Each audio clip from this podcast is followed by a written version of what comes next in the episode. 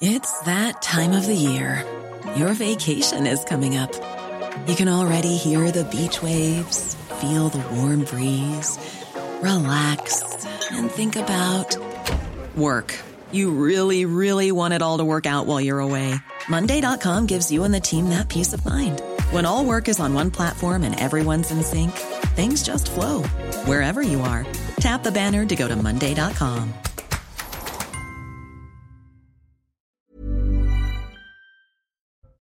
La vallée de Maurienne sous tension. Plusieurs milliers de militants écologistes rassemblés contre la création de la ligne ferroviaire Lyon-Turin. Une manifestation pourtant interdite par la préfecture. Des militants radicaux s'en sont pris aux forces de l'ordre. On le verra. Après le très fort séisme ressenti dans l'ouest de la France, des maisons fissurées et des habitants relogés, Gérald Darmanin annonce une procédure accélérée de reconnaissance de catastrophes naturelles.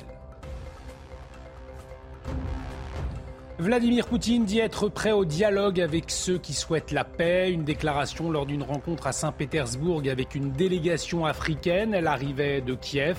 Le président ukrainien lui a refusé l'offre de médiation. Et puis le Stade toulousain, sacré champion de France du top 14 après un match plein de suspense porté par un Ntamak irréel. Les Rouges et Noirs l'emportent 29-16 face à La Rochelle. On y revient dans le journal des sports.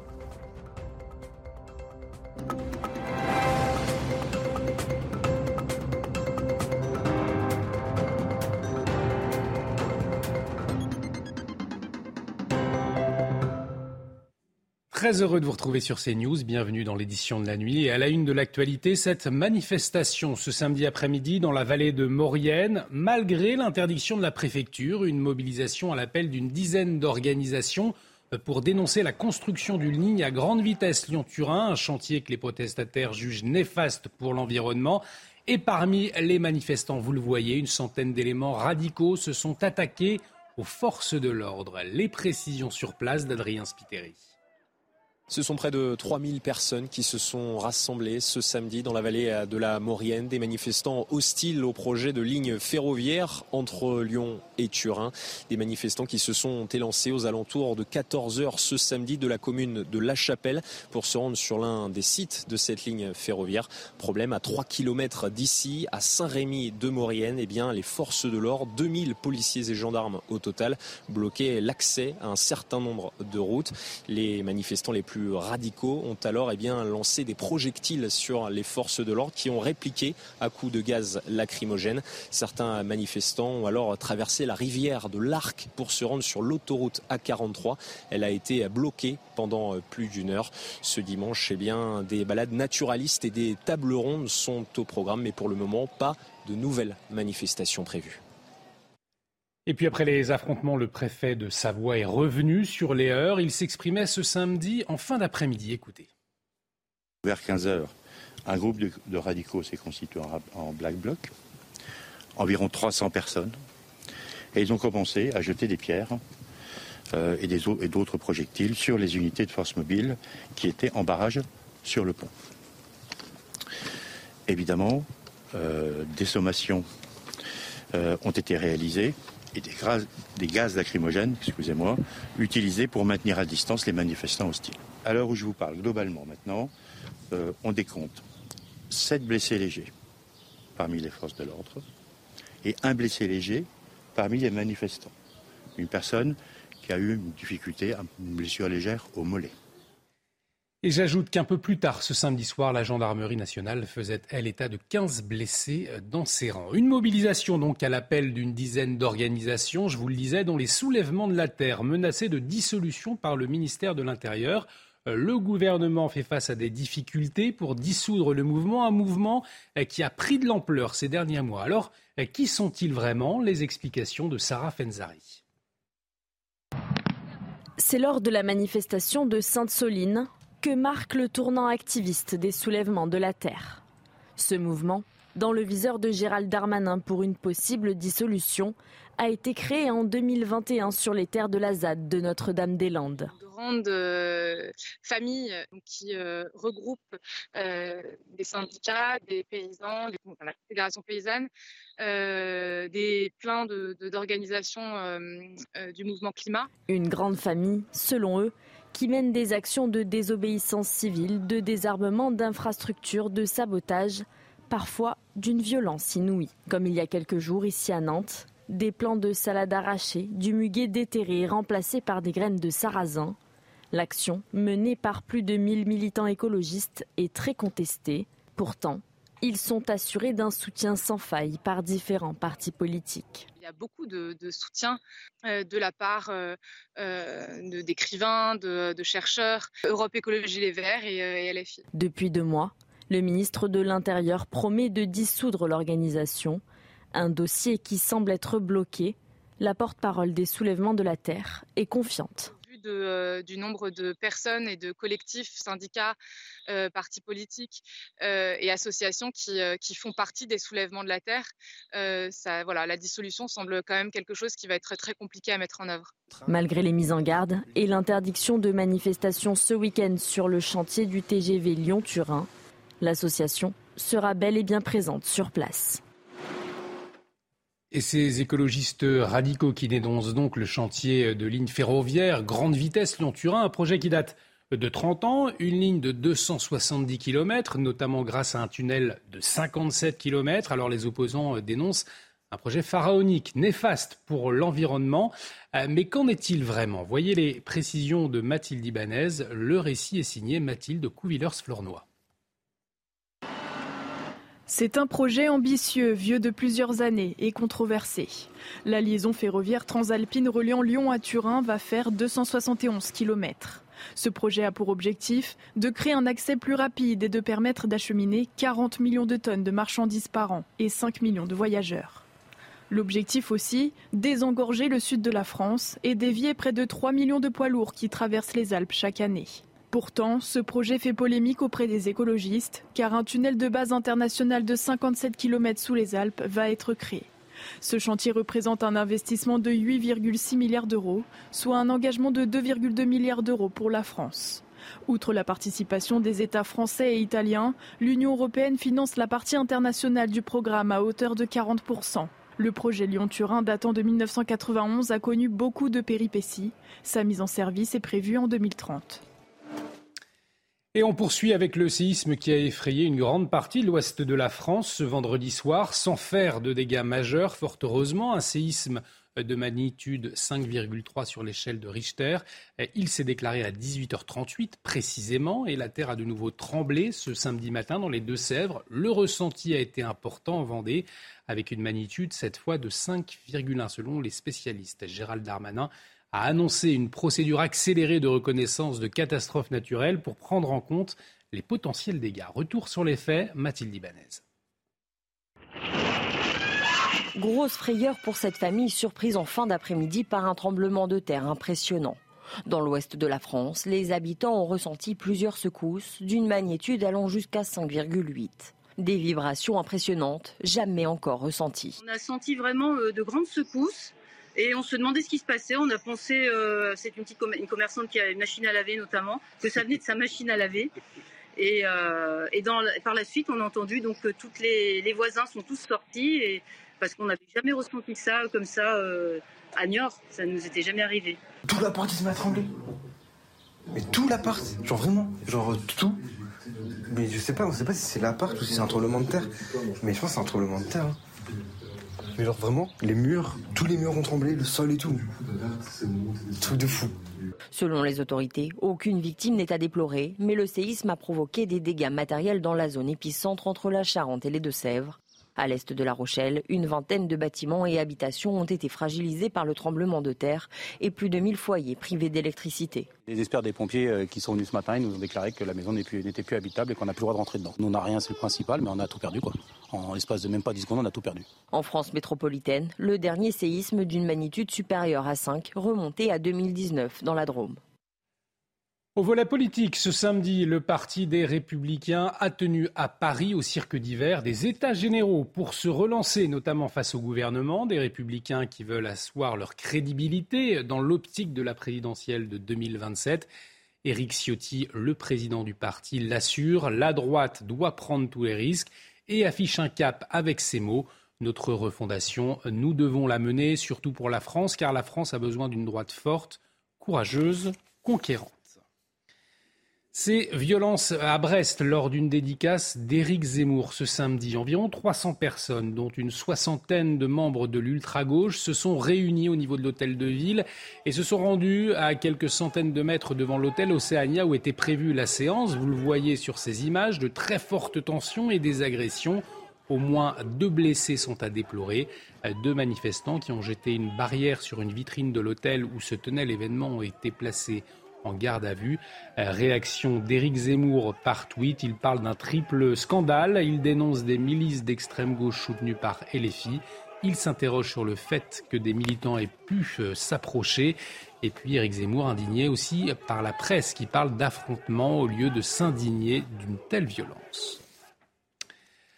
Cette alerte du Haut Commissariat de l'ONU après ce nouveau drame en mer Méditerranée, je vous le rappelle, 78 migrants sont morts, une centaine disparus après le naufrage de leur embarcation au large de Kalamata, une tragédie dans un contexte de pression migratoire en augmentation. Les précisions signées Adrien Spiteri. Le constat est sans appel. Le nombre de migrants souhaitant rallier l'Europe augmente. Depuis le début de l'année 2023, 102 000 entrées irrégulières ont été recensées dans les pays de l'Union européenne. C'est 12 de plus en un an. La voie privilégiée est la Méditerranée centrale. 50 300 entrées irrégulières ont été signalées. Il s'agit du nombre le plus élevé depuis 2017. Des chiffres publiés quelques jours seulement après le naufrage d'une embarcation où au moins 79 personnes ont perdu la vie. Face à cette situation, le Haut Commissariat des Nations Unies pour les réfugiés alerte dans un communiqué. Il est clair que l'approche actuelle de la Méditerranée ne fonctionne pas. Année après année, elle continue d'être la route migratoire la plus dangereuse au monde, avec le taux de mortalité le plus élevé. Au large de la Grèce, des centaines de migrants sont toujours portés disparus. Actualité internationale, toujours avec la guerre en Ukraine. Le président russe Vladimir Poutine s'est dit prêt euh, ce samedi à un dialogue constructif avec ceux qui souhaitent la paix. Une déclaration lors d'une rencontre avec une délégation africaine à Saint-Pétersbourg. Euh, le but est d'amorcer des négociations entre Kiev et Moscou. On écoute Vladimir Poutine. Nous saluons l'approche équilibrée de nos amis africains face à la crise ukrainienne. Chers amis, nous apprécions votre intérêt à chercher des moyens de résoudre le conflit. Nous avons immédiatement répondu à votre proposition de tenir des pourparlers sur la situation ukrainienne. Et nous savons que vous avez des idées et des propositions concrètes. Et puis cette déclaration de Joe Biden concernant l'Ukraine, Kiev ne bénéficiera pas de traitement de faveur pour son processus d'adhésion à l'OTAN malgré l'invasion russe, a indiqué ce samedi le président américain. Il a assuré que l'Ukraine devrait respecter tous les critères. Des déclarations en amont du prochain sommet annuel de l'OTAN à Vilnius en Lituanie. Il se tiendra les 11 et 12 juillet. Retour en France avec ces 15 000 postes à pourvoir dans le secteur de la sécurité à l'approche des Jeux Olympiques de Paris. Via Pôle Emploi, des entreprises spécialisées vont directement présenter leur métier aux demandeurs d'emploi en espérant qu'ils acceptent ensuite une formation. À la clé bien des CDI, autant pour les hommes que pour les femmes. Voyez ce reportage dans une agence du Val d'Oise signé Émilie Gougache et Jean-Laurent Coustottini. Ils sont près d'une vingtaine à suivre un stage d'information autour des métiers de la sécurité, un atelier organisé par Pôle Emploi. L'objectif, rendre le secteur plus attractif, une occasion unique pour ces entreprises spécialisées. Les gens ils parlent encore de vigile, euh, des, mots qui n'existaient pas, euh, euh, des appellations qui n'existaient pas, et, bien sûr nous présenter aussi, mais avant tout d'essayer de, de, rendre encore une fois une image positive de la sécurité privée.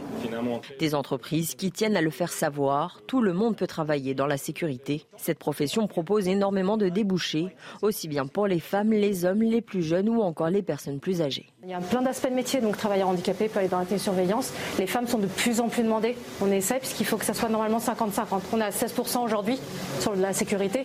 Il faut que ça monte à 50% parce que par exemple sur les événements, la palpation, ça se fait de femme en femme. Autre avantage mis en avant, la rémunération paritaire. Aujourd'hui à 10% au-dessus du SMIC, les salaires ont augmenté depuis 2022 et les professionnels du secteur assurent que cela va continuer. À l'approche des Jeux Olympiques, les entreprises espèrent rapidement constituer leurs effectifs. Donc on a prévu de former 20 000 personnes pour avoir 15 000 personnes qui vont participer à cet événement et qui peuvent être recrutées d'ores et déjà. Sur une demi-journée de présentation chez Pôle Emploi, en moyenne 5 personnes acceptent une formation de plusieurs semaines. Certaines seront embauchées avant même de l'avoir terminée. Emmanuel Macron annonce un plan de soutien au développement de l'avion vert. Ce vendredi, le chef de l'État s'est engagé pour l'aviation zéro émission avec l'installation d'une usine de biocarburant à Lac, c'est dans les Pyrénées-Atlantiques. Alors, euh, de quoi s'agit-il précisément? On voit tout cela avec Lomikio. L'avion du futur ressemblera soit à l'avion d'aujourd'hui, mais avec des réservoirs remplis de kérosène vert, soit il sera plus aérodynamique ou encore avec des moteurs électriques ou à hydrogène. Pour imaginer cet avion du futur, le gouvernement prévoit d'investir 300 millions d'euros par an à partir de 2024 pour développer ce kérosène vert et de nouveaux avions. Il faut dire que l'aviation est l'une des rares industries où la France est exportatrice grâce à Airbus. Pour l'avion électrique, une enveloppe supplémentaire de 200 millions d'euros est même prévue selon le Parisien pour accompagner les start-up françaises qui travaillent déjà sur des projets très prometteur. Mais verdir le carburant est la solution la plus intéressante car ce kérosène vert est utilisable sur les appareils actuels et permet une réduction de 80% des émissions de CO2. On prévoit d'en incorporer 6% dans le carburant en 2030, puis 20% en 2035 et 70% en 2050. Mais pour cela, il faut en produire et si possible en France. La France devrait donc ouvrir un premier site de production de carburant durable près de Pau en 2027 un carburant produit à partir d'huiles usagées, de déchets agricoles et de résidus de bois. Et cet autre projet du futur, le milliardaire américain Elon Musk annonce vouloir doter cette année un premier être humain d'implants neuronaux de sa société Neuralink. Il vient d'obtenir l'autorisation pour réaliser des tests sur des humains aux États-Unis. Alors le but à moyen terme, eh bien, c'est d'aider des personnes paralysées atteintes de lésions de la moelle épinière ou encore souffrant de maladies neurologiques comme la maladie de Parkinson.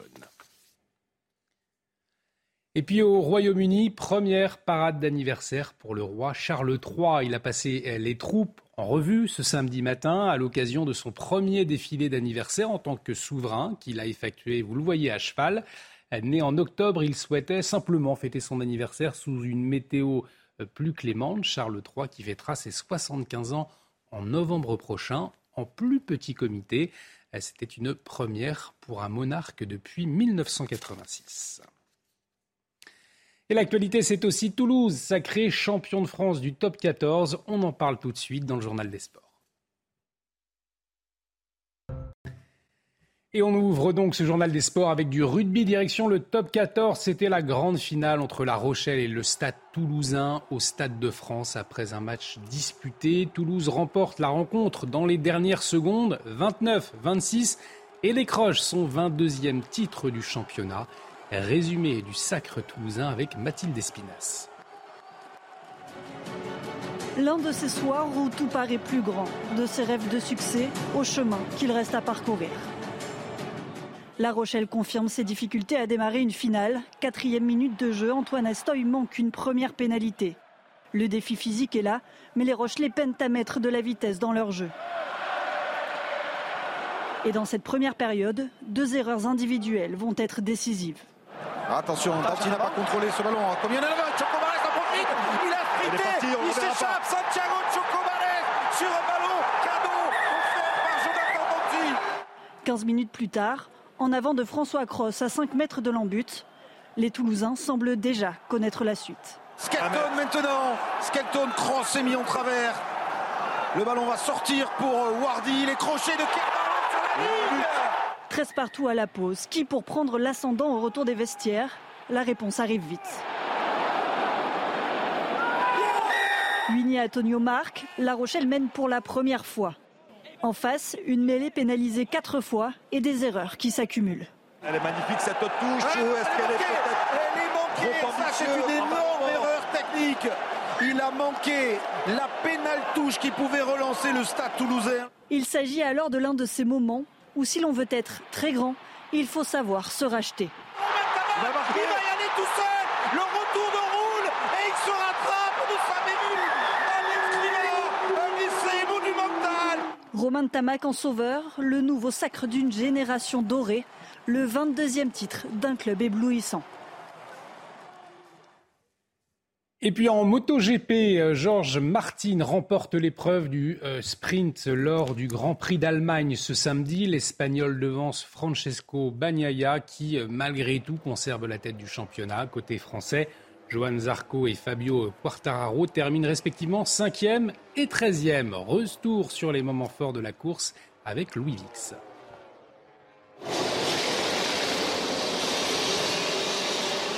On est parti sur cette course sprint du Grand Prix d'Allemagne ici au Sachsenring. Très bon départ du poleman Francesco Bagnaia, mais c'est une nouvelle fois, comme il le fait si bien, Jack Miller qui va se placer à l'intérieur et réaliser le meilleur départ.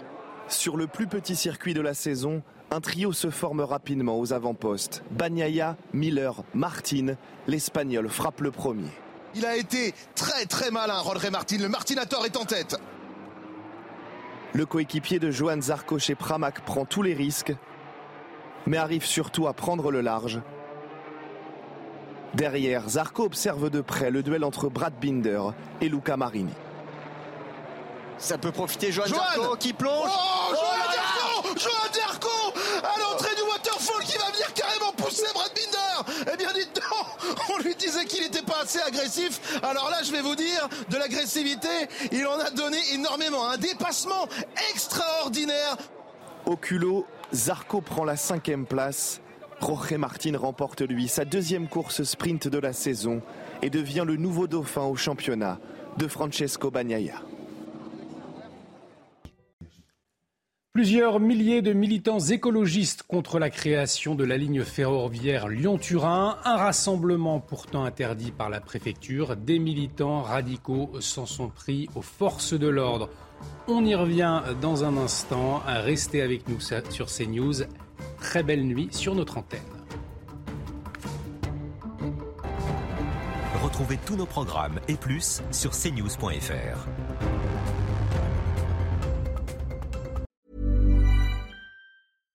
Hi, I'm Daniel, founder of Pretty Litter. Cats and cat owners deserve better than any old-fashioned litter. That's why I teamed up with scientists and veterinarians to create Pretty Litter. Its innovative crystal formula has superior odor control and weighs up to 80% less than clay litter. Pretty Litter even monitors health by changing colors to help detect early signs of potential illness. It's the world's smartest kitty litter. Go to prettylitter.com and use code ACAST for 20% off your first order and a free cat toy. Terms and conditions apply. See site for details.